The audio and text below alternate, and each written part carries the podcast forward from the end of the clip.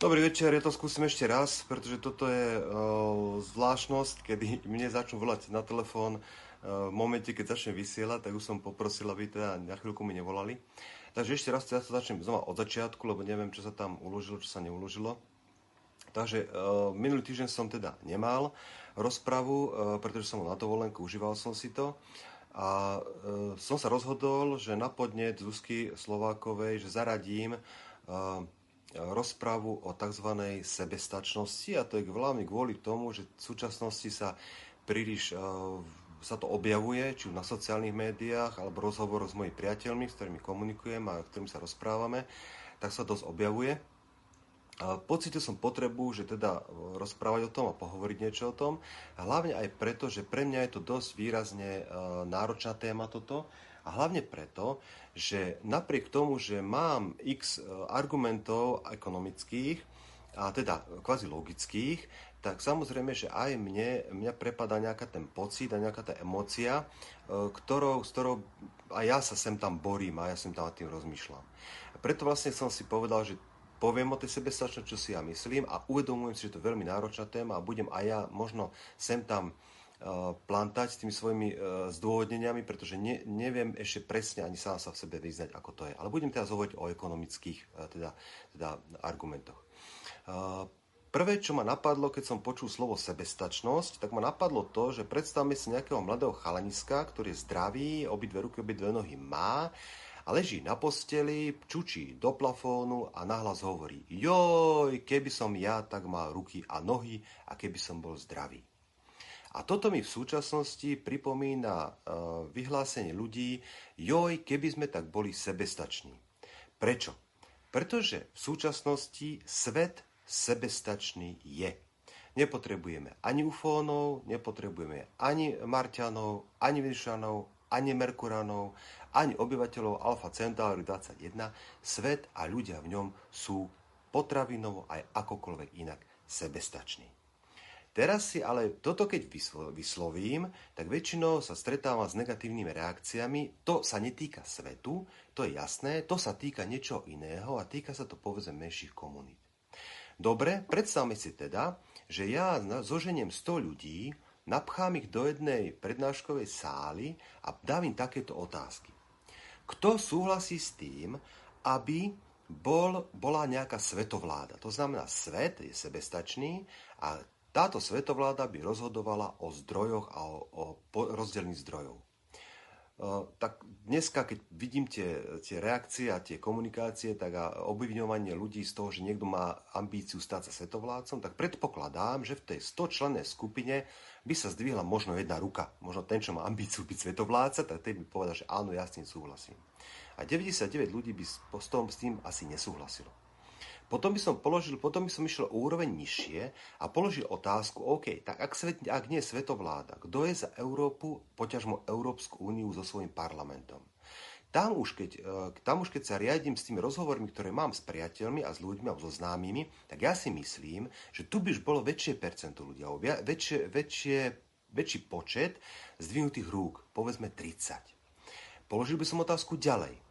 Kto si myslí, že je sebestačné, alebo že sebestačne malo byť Slovensko? A tu by sa už dvihlo rúk podstatne viac. Povedzme 60. Ale ja by som neostal pri Slovensku, ja by som pokračoval. Kto si myslí, že má byť sebestačný? Kraj, okres, mesto, uh, dedina, ulica, rodina. Alebo dom. A predpokladám, že tam, keby som išiel na nižšiu a nižšiu úroveň, tak by, by som zistil, že je oveľa menej tých sympatizantov s tým, aby bola sebestačná, povedzme, dedina. Je zaujímavé, že posledný článok, ktorý sa bude deliť teda tieto kolektívy, je jednotlivec.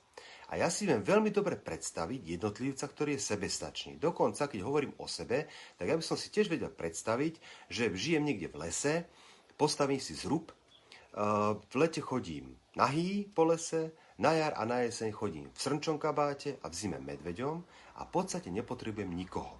Mám tam lesu studničku, mám, sa, mám čo zjesť, mám si čo obliecť, mám kde bývať a nepotrebujem nikoho. Sociálny kontakt nepotrebujem. Ergo, tak ako môže byť sebestačný svet, tak môže byť sebestačný jednotlivec. To, že dneska sa hovorí o štáte, je určené arbitrárne. Znamená, že niekto povedal, alebo tak sa to začína vyjadrovať, že mal by byť sebestačný štát, ale neexistuje na to žiadny argument, prečo práve štát. Pred chvíľou sme si povedali, že sebestačný môže byť aj svet, ktorý už sebestačný je, a sebestačný môže byť aj jednotlivec, tak ako som ho pred chvíľou povedal, ako v tom lese. A na úroveň svet, Európa, štát, okres, kraj, mesto a tak ďalej, až jednotlivec, vlastne nevieme určiť argumentačne, prečo práve tá, táto daná jednotka by mala byť, by mala byť uh, sebestačná. Nevieme to určiť nejako inak, iba arbitrárne. Povedali sme štát. Prečo štát? Neviem prečo štát. Často sa hovorí o tom, že, že je to spoločná kultúra, spoločný jazyk, spoločná viera a tak ďalej a tak ďalej. Ale je tam jedna, jedna, veľmi, pekný, jedna veľmi pekná vec argumentačne, že všetci ľudia na svete, takto, a ak sa bavíme o štáte a o nejakej komunite, tak nás spája spoločná viera, alebo nás spája spoločná kultúra. Ale uvedome si jednu vec. Všetkých ľudí na svete spája jedna vec. Spája ich to, že všetci ľudia na svete majú jeden záujem. Nemajú iný, majú jeden jediný záujem všetci ľudia na svete bez akékoľvek výnimky. A ten záujem je sledovanie vlastných preferencií. A toto využil práve trh keď som hovoril o jedincovi, ktorý by vedel byť sebestačný, tak povedzme, že môžeme sa baviť o sociálnom, o sociálnom kontakte, o, sociálnom, o potrebe sociálneho vzťahu a nejakých komunikácií s ľuďmi, tak predstavme si, že išli by sme teraz zase o úroveň troška vyššie. Poďme si teraz hľadať, keďže vieme, že jednotlivec môže byť sebestačný, tak poďme hľadať tie úrovne vyššie, kde by sme sa, povedzme, teoreticky modelovo zastavili. Zastavili by sme sa asi na, na systéme, ktorý tu bol, povedzme, pred 200-300 rokmi, tým 19. 18. storočí, kedy každá rodina dokázala prežiť tak, že dokázala sa najesť. Mala vlastné pestovanie, mala vlastné políčko, do, dorábala si zeleninu, e, žito a tak ďalej, mala nejaké krávky, ovečky a tak ďalej. A mala aj sociálny kontakt v tej rodine. Takže zostane pri tej rodine. Poďme si rodinu zadefinovať. My v súčasnosti hovoríme o tom, že rodina je, sú pokrvní príbuzní. Ale čo sa udeje, ak ja mám dieťa, ktoré je v Rige a ja som v Nitre? Tým pádom nie sme sebestační, lebo nie sme rodina ako prvkne príbuzní spolu.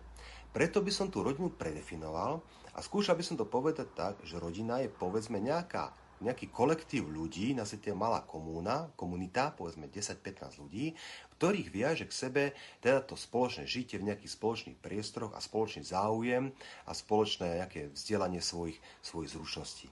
Takže povedzme si, že teda rodina je toto.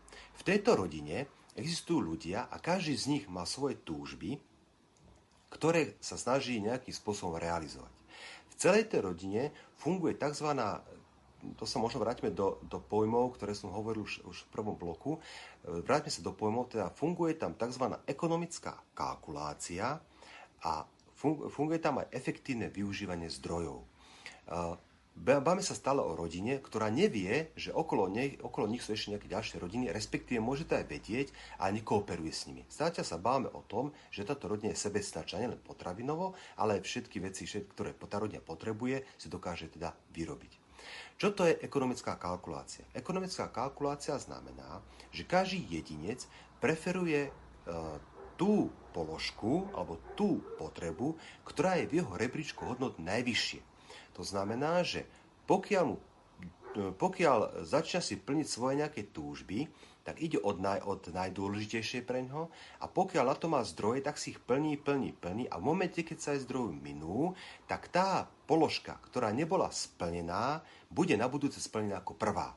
To je ekonomická kalkulácia. Človek vždy si plní tú preferenciu alebo tú, ten záujem, ktorý je u neho postavený na jeho rebríčku čo najvyššie. Čo znamená efektívne využívanie zdrojov?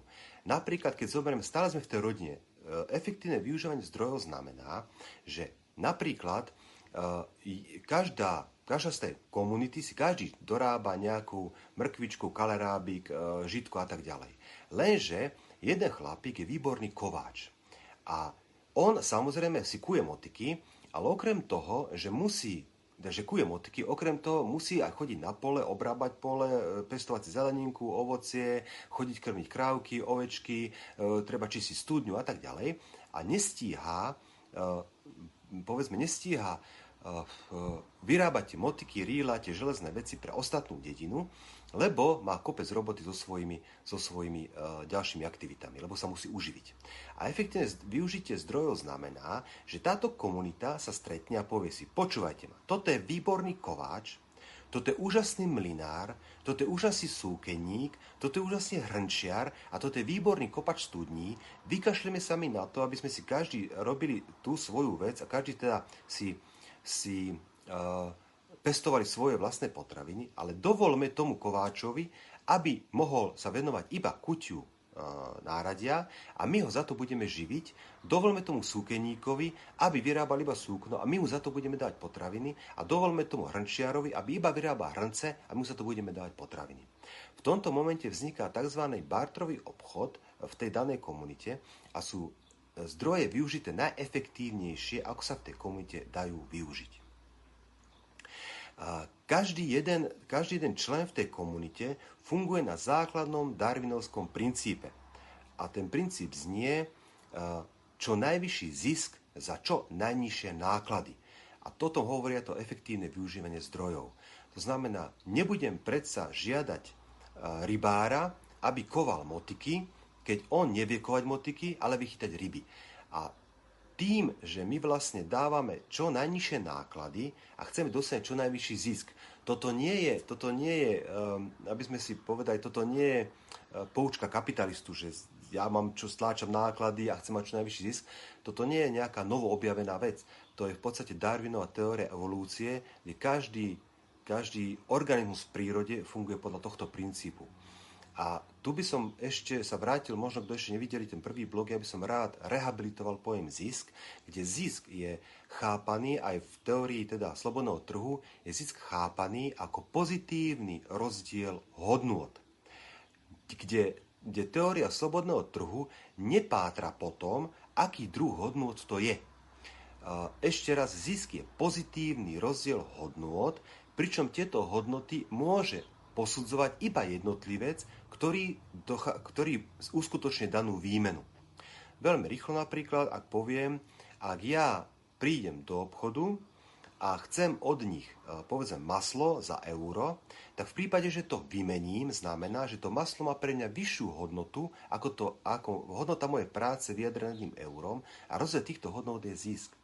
Ak ja som miliardár, najbohatší človek na svete a celý svoj majetok darujem charite a sám pôjdem bývať do džungle, tak pocit z toho darovania má pre mňa vyššiu hodnotu ako celý môj majetok, ergo pracujem so ziskom. Preto by som chcel ešte raz povedať, že prosím vás, rehabilitujeme teda pojem zisk, kde zisk nie je nejaká finančná čiastka, aby som ja sedel na truhlách zlata a ostatných zdieral. Zisk je iba pozitívny rozdiel hodnôt. To znamená, ja, vy ma nemusíte chápať že som daroval celý svoj majetok charite. Ani to vás nepotrebujem, ste ma chápali. Ale ja pracujem so ziskom. A každý jeden človek pracuje so ziskom. Preto, ako som sa vrátil, aby som sa vrátil do tej, do tej rodiny, tak tá rodina, tá drobná komunita, na základe ekonomickej kalkulácie, na základe najefektívnejšieho využitia zdrojov, ktoré môže mať to využitie zdrojov a na základe základného princípu za čo najmenšie náklady, čo najvyšší zisk, môže nejakým spôsobom fungovať. Vtipe v tom celom, o, o tej sebestačnosti je, že prvá výmena s inou komunitou prináša rozpad sebestačnosti. Ja to poviem ešte, ešte troška vrátim naspäť, že keď si predstavíme, že teda boli tie drobné komunity, tie drobné, tie drobné rodiny, ktoré fungovali, alebo drobné nejaké osady alebo grosta, ktoré fungovali na báze sebestačnosti, tak zoberme si, čo s akým spôsobom sa rozvinul svet medzi rímskou ríšou a medzi kráľov v 16. storočí. To je 1600 rokov, kde v podstate neprišlo k žiadnej dramatickej zmene. Uh, nebol ani vodovod, nebola ani kanalizácia, taká tá štandardná, nebol ani, ja neviem, televízory, nebol ani, furt sa chodilo koňmi a furt sa vozili vozy. Za 1600 rokov, alebo 1700 rokov, vlastne sa na základe toho, že tie komunity boli sebestačné, sa to ľudstvo neposunulo v podstate ako keby výrazne o nič. Vrátim sa tak k tomu, že prvý, prvé ako keby kontakt s inou komunitou končí sebesačnosť danej komunity. Prečo? Pretože to, čo funguje vo vnútri komunity, to znamená ekonomická kalkulácia a efektívne využitie zdrojov, nemôže fungovať vo vnútri, aj a keď sa spojíte s iným. Pretože ako náhle sa spojíte s iným, alebo ako náhle sa stretnete s iným v nejakom, nejakej interakcii, tak automaticky už porovnávate ekonomickú kalkuláciu a v efektívne využite zdrojov s tým iným. Pokiaľ teda uh, ten iný, tá iná komunita žije o povedzme 100 km južnejšie a namiesto 100 tekvíc z, z, z, alebo 10 tekvíc metra štvorcového, ktorú máte vy, oni majú 100 tekvíc metra štvorcového, tak dlhodobo je neudržateľné pestovanie tekvice vo, vašom, vo, vašo, vo vašej komunite. Môžete to robiť, ale naďalej budete ne, ne, neefektívne využívať zdroje a v momente, keď sa stretnete, tak zistíte, že takisto, ako vy ste v tej drobnej komunite dovolili robiť uh, kováčovi iba motiky a za to ste mu dávali jesť, tak pokiaľ stretnete druhú komunitu, kde naozaj majú oveľa väčšie výnosy, tak radšej vy budete pestovať niečo iné, to, čo je na, na to podnebie lepšie uspôsobené, povedzme zemiaky, a radšej budete kupovať kukuricu od tých južných stredí, už tých južných susedov, presne na tom istom princípe, prečo vy ste nechali kováča, uh, alebo pre, na tom istom princípe, prečo kováč nemusí pestovať svoju potravinu. Presne na tom istom. Je to efektívne využívanie zdrojov. Tá komunita, alebo tá časť, alebo ten človek, ktorý dokáže z nejakej efektívnejšie vyrobiť niečo, tak ten sa dostáva do popredia a ten dostáva potom aj vyššie možnosti ako vy, vyššie, vyššie mm, efekt, alebo efekt, vyššiu výrobu, vyšší počet výrobných produktov a neskôr sa dostávate do toho stavu, že tak ako ste toho kováča nechali vyrábať emotiky a nemusí si, nemusí si pestať kukuricu, tak isto prestanete vyrábať alebo dopestovať veci, ktoré nie sú pre vás výhodné a budete ich kúpovať inde a budete zameriavať na, na iné výrobky a iné produkty. Toto je základný systém, prečo uh, pri akejkoľvek pokiaľ sa komunita uh, spojí s inou a zistí, že tá iná je, prečo v dôsledku uh, túžby alebo princípu efektívnejšieho využitia zdrojov bude dochádzať k špecializácii a k tzv. nesebestačnosti. Treba ale povedať, že ten obchod samotný je sebestačný. Tí ľudia, tie komunity si vedia medzi sebou rozdielovať tie produkty a tú efektivitu zvyšovať a tým spôsobom aj zvyšovať svoju životnú úroveň. Pred tými 150 rokmi došlo k, k, na svete k tzv. priemyselnej revolúcii a tento pojem dosť nerad využívam, alebo dosť nerad používam, lebo nie je celkom presný. Ale okolo roku 1840 prišlo tak k technologickej e, revolúcii, priemyselnej revolúcii a priemyselná revolúcia oveľa rýchlejšie a oveľa efektívnejšie, alebo teda dramatickejšie ukázala to, akým spôsobom sa dajú tie zdroje efektívnejšie využiť. Ak si predstavíme 19. storočí, to okolo toho roku 1840, pracovalo v polnohospodárstve približne 42% ľudí. Dneska pracuje v polnohospodárstve približne 4%. To, že začali komunity alebo začali ľudia medzi sebou kooperovať a začali si spolu vymieňať produkty a technologická revolúcia, priemyselná revolúcia spôsobila to, že všetky výrobky a všetky výrob, výrobky alebo väčšina výrobkov, ktoré dovtedy bola, bolo náročné ich vyrábať a dopestovávať, tak vzhľadom k tomu, že prišla tá priemyselná výroba, tak dokázala uh, zefektívne výrobu natoľko, že už nepotreboval si každý kút svoju motiku, ale proste tá výroba vychrýlila 100 motik za hodinu a už vlastne nepotreboval každý sa riadiť alebo každý vyrábať to, čo potreboval byť sebestačný, pretože dokázal pod svoju potrebu presunúť na niekoho, kto to vedel vyrobiť rýchlejšie. Takisto, ako keď pred tými 200 rokmi niekto na poli musel ťať za voľmi nejaké, nejaké rydlo a prevracať tam pôdu, tak priemyselná revolúcia priniesla traktor a bolo to oveľa rýchlejšie, oveľa efektívnejšie a oveľa lepšie spracovateľné a teda pýtal, pýtal tá práca v polnohospodárstve pýtala menej a menej ľudí vďaka technológiám a vďaka tej priemyselnej revolúcii. Lenže, keď vám pýta nejaká práca menej a menej ľudí, čo sa udeje? Uh, troška urobím taký, taký, taký skok. Dneska sa hovorí o tom, že nám roboty kradnú prácu. Uvedomte si jednu vec. V roku 1840 pracovalo v polnospodárstve 42% ľudí, dnes 4. Máte pocit, že je tu 38% nezamestnaných ľudí? Voľný trh má úžasnú vlastnosť. Pokiaľ sa uvoľnia miesta, tak v tom momente ponúkne na trh niečo nové, kde sa tí ľudia môžu uživiť a kde môžu pracovať.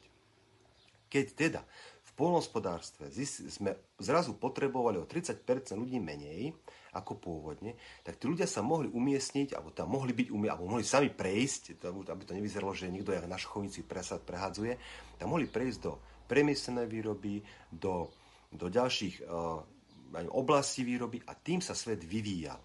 Ako náhle potrebujete menej kapacity na určitú prácu, môžete, môž, táto, táto práca, tento zdroj sa uvoľní pre ďalšiu činnosť, ktorá prinesie ďalšie efektívne využívanie zdrojov a dneska sme tam, kde teda sme. Že máme 3 alebo 4% ľudí pracujúcich v polnospodárstve, tie živia celú Európu a celú Ameriku a tá si samozrejme môže zase dovoliť to, že 96% zdrojov ľudskej práce môže investovať a môže uh, uh, alokovať do iných, iných výrob, povedzme vývojári, uh, počítače, stroje, konštruktéry, stavebníci a proste ďalšie, ďalšie, ďalšie, ďalšie uh, profesie. Toto je obrovská výhoda teda voľného trhu. Keď troška si ešte poviem, že keby náhodou e, dnes prišlo k tomu, že predsa tie komunity začnú byť sebestačné, to veľmi... E, takto, najprv ešte poviem, prečo je to pre mňa náročná téma. Preto, že aj mne ako emočne a pocitovo mi veľmi tak je srdcu blízke, že žiť v nejakej komunite 8, 10, 20, 30, 40 ľudí, nech si zdieľame svoje výrobky, produkty a ja tešíme zo života, sme sebestační a môžeme, e, pre, tie, čo máme prebytky, môžeme vymieňať s inými. Tam je ale problém v tom, že pokiaľ budeme sebestační my, tak sú dve možnosti. Buď budeme sebestační my a budú sebestační všetci naokolo, a čo budeme vymieňať, alebo my budeme sebestační a naokolo ľudia budú fungovať na štandardnom trhu. Toto je síce možné, ale to krátkodobé. Volá sa to, alebo prečo by to nefungovalo dlhodobo? E, dôvodom je e, záporná bilancia. E, nikto nemá moc rád, aby iba odovzdával nejaké prostriedky vám bez toho, že by ste vy od neho niečo nakupovali. Väčšinou sa tie, a väčšina tie komunity fungujú na barterovom biznise, barterovom obchode a či už barterovom tovarovo, alebo cez, alebo cez peniaze, alebo cez platobný prostriedok, je už, je už, povedzme, je už jedno, ale myslím si, že čo sa týka zahraničného obchodu alebo obchodu medzi komunitami alebo medzi tými nejakými rodinami, komunitami, by dochádzalo viac tam, kde si vymieňujú produkt za produkt a nie produkt za, iba za platbu e, nejaký, nejakým platobným prostriedkom. Aj keď si myslím, že pokiaľ tá komunita bola sebestačná, to na čo by bol platovný prostriedok, keď nemá, nie sa to nič kúpiť. Uh, ja si myslím, že striktné vrátenie sa k sebestačnosti uh, by bol návrat zase do stredoveku. Uh, vzhľadom k tomu, že, že aj, po, aj potravinovej sebestačnosti. Vzhľadom k tomu, že by bol dosť veľká náročnosť pre tých ľudí, ktorí, ktorí pracujú v tom, v tom zabezpečovacom sektore. A celkom dobre sa v súčasnosti neviem predstaviť, že čo by sme vlastne vedeli ponúkať my, alebo tá ako sebestačná komunita, čo by vedela ponúkať ostatným na výmenu, ale hovorím, možno, možno nie som celkom dobrá, možno by sa stretnem s nejakým človekom v diskusii, ktorý bude o sebestačnosti hovoriť ako o právnej norme, a teda, pardon, o norme, ktorá je teda vhodná a ja možno uznám argumenty, ktoré mi povie on, ja si celkom dobre neviem predstaviť v súčasnosti tú sebestačnosť.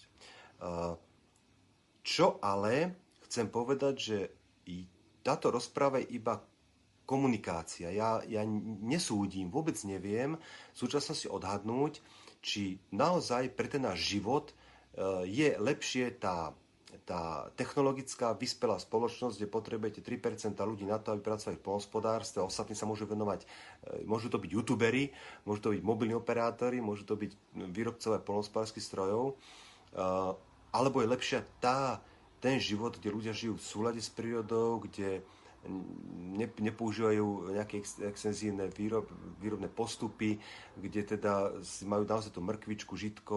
Fakt neviem, ja nesúdim. Ja hovorím, že to záleží na každom človeku, ktorý ten spôsob života si vyberie. Takisto ako dnes ľudia sú ľudia, ktorí by nežili na dedine, ako za ženy okolností, pretože oni majú mesimu zábavu, majú tam, neviem, uh, neviem, čo tam majú, ale majú tam. A potom sú ľudia, ktorí chcú žiť na dedine a naopak nešli by do mesta.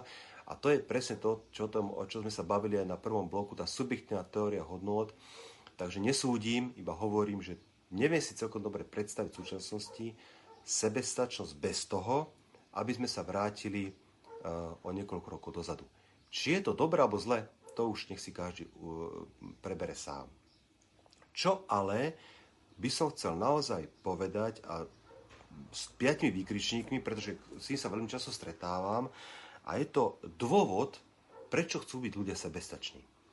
Uh, keď to je dôvod romantický, uh, znamená, že wow, to je krásna príroda, tu žijem v prírode a som sebestačný a môžem tu radovať sa, tancovať na kvetinové lúke a som sebestačný, musím sa báť.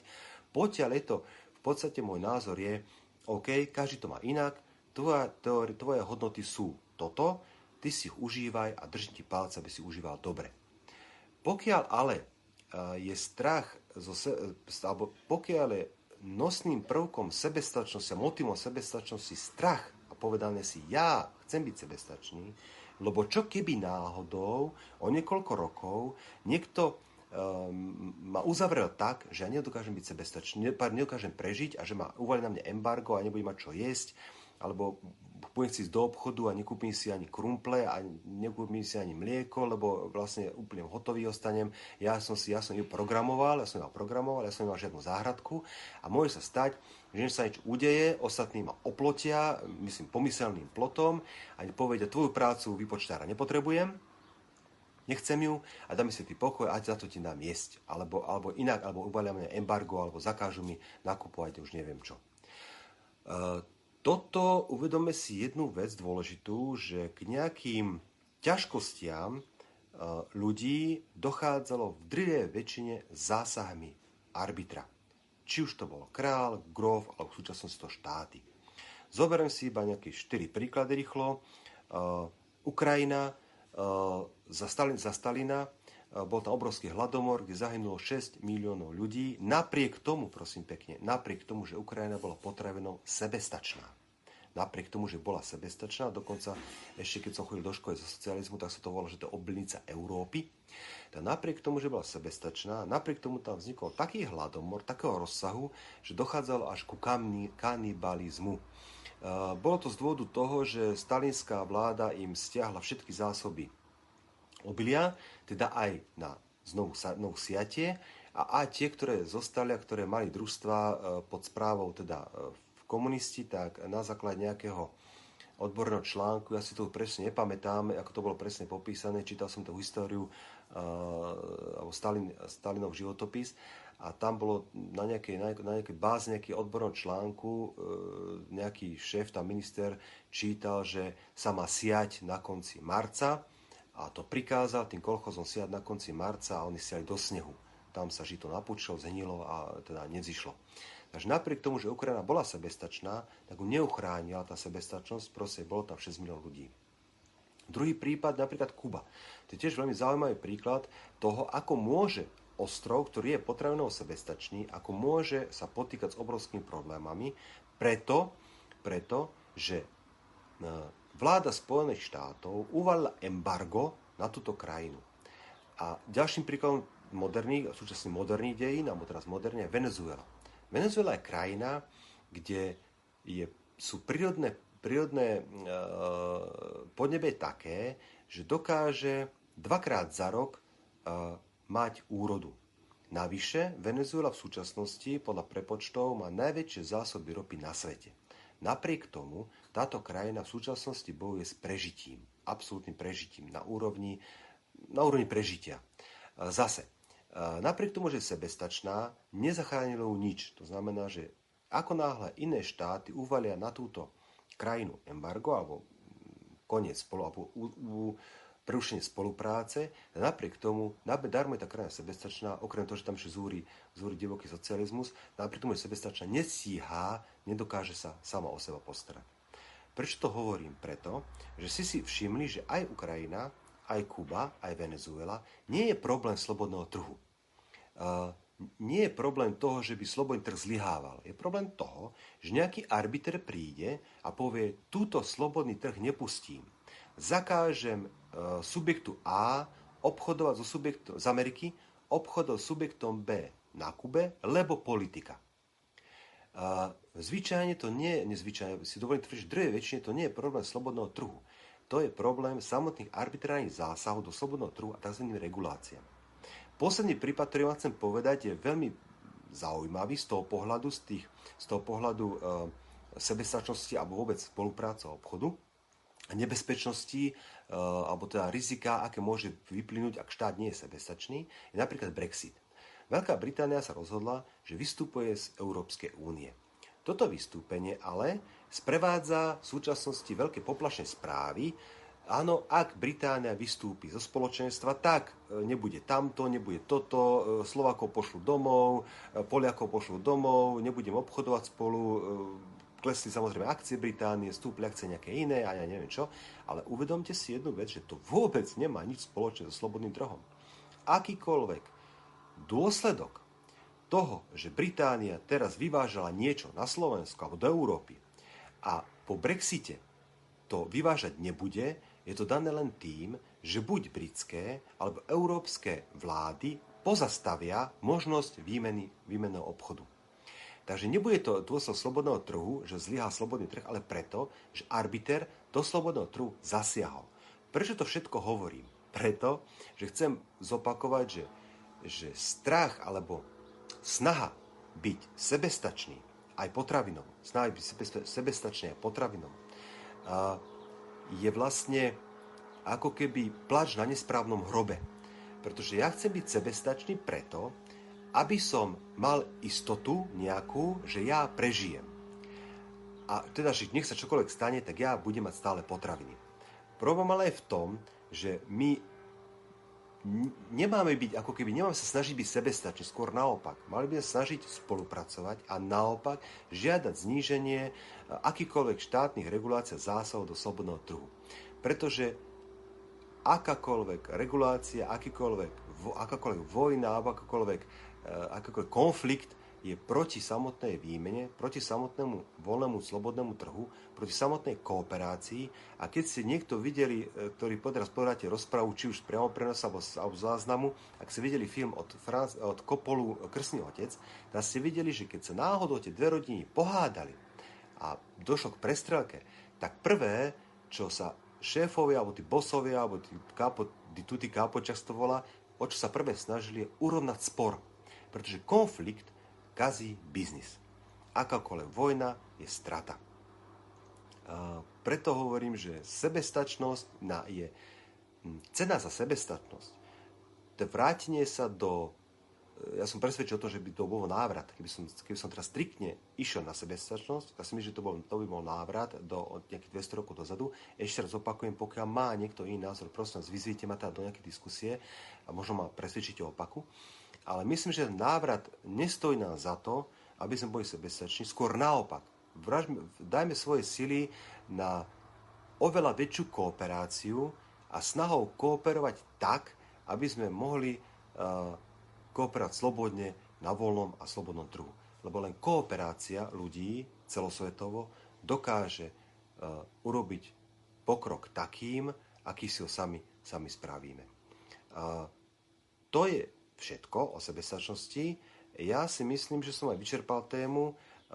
Mal som dnes pripravenú ešte poisťovňu, ale to už asi nespravím, lebo to je tiež troška dlhšie. Ja by som možno chcel iba, iba uh, upozorniť alebo odkázať vám, že som asi pred uh, mesiacom s pomocou, s pomocou Robka Sega vydal knižku, ktorú som napísal minulý rok, roku 2018. Myslím, že to budete mať naopak na tej obrazovke takto, myslím, to bude naopak, volá to 16 eur. A je to knižka, veľmi rýchlo nepoviem, je to kniha, ktorá takým populárnym spôsobom vysvetľuje základné princípy a základné poučky slobody, základné poučky ekonomiky a ekonómie. A je to skôr tak, povedzme tak románovo, náučne spravené. Nechať, inšpirovala ma, inšpirovala ma knižka Sofín svet od, neviem, autora si nepamätám, kde filozofia bola vlastne v príbehu o dieťati, alebo o, o príbehu dieťaťa, bol vlastne nás autor previedol všetkými celou históriou filozofie. To ma tak inšpirovalo, že ja skúsim napísať niečo také, kde nebude tu suchá, strohá kniha o tom, o vysvetľovaní ekonomických, ekonomických týchto pojmov a, a teda definícií, ale bude to nejaká, nejaká, nejaký, má to dej a je to o slobode, tak kto by mal záujem, tá knižka bude e, k dispozícii na festivale Planinka. E, pokiaľ, kde vás teraz srdečne pozývam, je to posledný e, júlový a skôr, skôr 1. augustový víkend, 1-2 august. Vás srdečne pozývam, kde budem mať tiež aj prednášku, kde sa budeme baviť o slobodnej, slobodnom trhu a slobodnej spoločnosti, niečo taký, taký mix toho, čo sa dneska rozprávame tu. E, pokiaľ by niekto tú knihu mal záujem, e, môžem poslať do Messengera odkaz, e, posielam to. Posielam ju bezodplatne a pokiaľ teda vás tá kniha zaujme, tak je tam vnútri lístok s číslom IBAN, kde teda môžete prispieť, ak, ak vás to zaujíma. To je všetko, čo som chcel povedať a dúfam, že som nebol nejaký nezrozumiteľný a bol by som naozaj veľmi rád, keby som našiel niekoho, kto by sa vedel so mnou porozprávať o, o sebestačnosti, lebo dneska toho vidím naozaj strašne veľa. Ja som svoj pohľad povedal, pokiaľ ste mu rozumeli fajn, pokiaľ máte protiotázky alebo protiargumenty, môžeme stretnúť na planíky tam pokecať, možno presvedčíte. Ja som presvedčený o tom, že, že e, skôr ako sebestačnosť je skôr rozvinutie e, spolupráce naprieč, naprieč kultúrami a prieč celým svetom. E, a to dokázal trh, slobodný trh využiť najlepšie.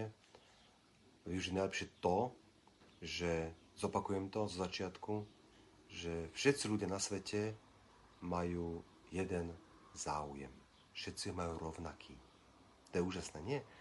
Všetci ľudia na celom svete majú rovnaký záujem. Sledovanie vlastných preferencií. A na tomto stavia slobodný trh. Ďakujem pekne za pozornosť, prajem vám pekný večer a dobrú noc.